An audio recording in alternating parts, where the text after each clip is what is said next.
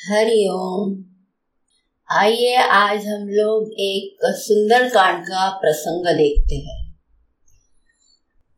अशोक वाटिका में जिस समय रावण क्रोध में भरकर तलवार लेकर सीता माँ को मारने के लिए दौड़ पड़ा, तब हनुमान जी को लगा कि इसकी तलवार छीनकर इसका सर काट लेना चाहिए। किंतु अगले ही क्षण उन्होंने देखा कि मंदोदरी ने रावण का हाथ पकड़ लिया। यह देखकर हनुमान जी गदगद हो गए।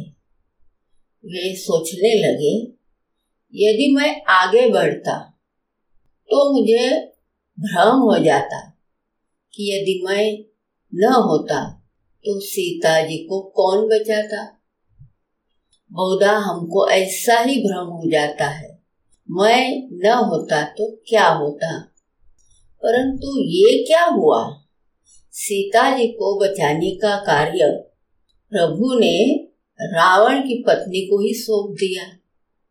तब हनुमान जी समझ गए कि प्रभु जिससे जो कार्य लेना चाहते हैं, वह उसी से लेते हैं।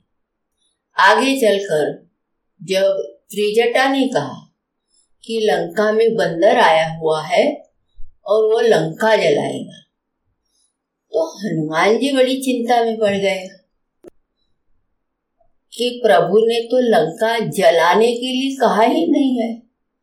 और त्रिजटा कह रही है कि उन्होंने स्वप्न में देखा कि एक वानर ने लंका जलाई। अब उन्हें क्या करना चाहिए?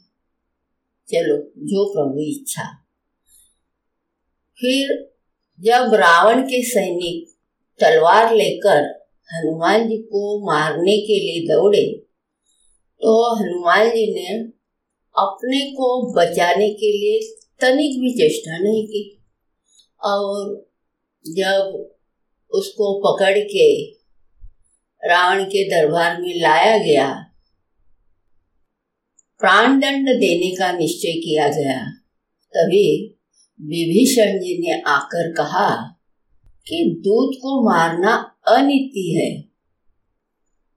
और हनुमान जी समझ गए कि मुझे बचाने के लिए प्रभु ने ये उपाय कर दिया है।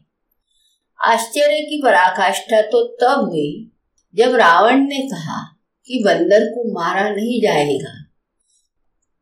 पूछ में कपड़ा लपेट कर घी डालकर आग लगाई जाए।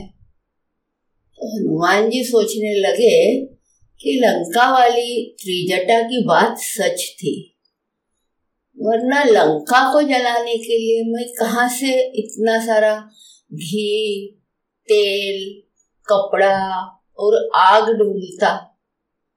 पर वह प्रबंध भी आपने रावण से करा दिया। जब आप रावण से भी अपना काम करा लेते हैं तो मुझसे करा लेने में आश्चर्य की क्या बात है? इसलिए सदैव ये याद रखे कि संसार में जो हो रहा है, वह सब ईश्वरीय विधान है। हम और आप केवल निमित्त मात्र है, इसलिए कभी भी ये भ्रम न पाले। कि मैं न होता तो क्या होता? हाँ लेकिन हम अपनी तरफ़ से पुरुषार्थ करना नहीं छोड़ते हैं।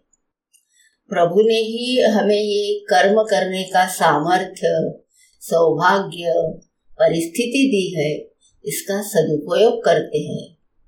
अगर प्रभु खुद ही सब करते हैं तो हम निष्क्रिय हो जाएँगे। और सब कार्य हमारे पुरुषार्थ से ही होते हैं। ये हमने मान लिया तो हमारे अंदर अहंकार होता है। इसलिए दोनों का संतुलन होना आवश्यक है। प्रभु बोलते हैं कि तुम अपना कर्म करो, पुरुषार्थ करो। तुम मात्र निमित्त हो, क्योंकि फल तो हमारी तरफ़ से ही आएगा।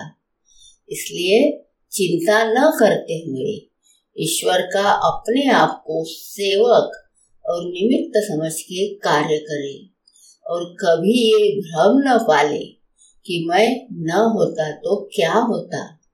ना मैं श्रेष्ठ हूँ, ना ही मैं खास हूँ। मैं तो बस अपने भगवान का एक निमित्त हूँ। हरि ओम।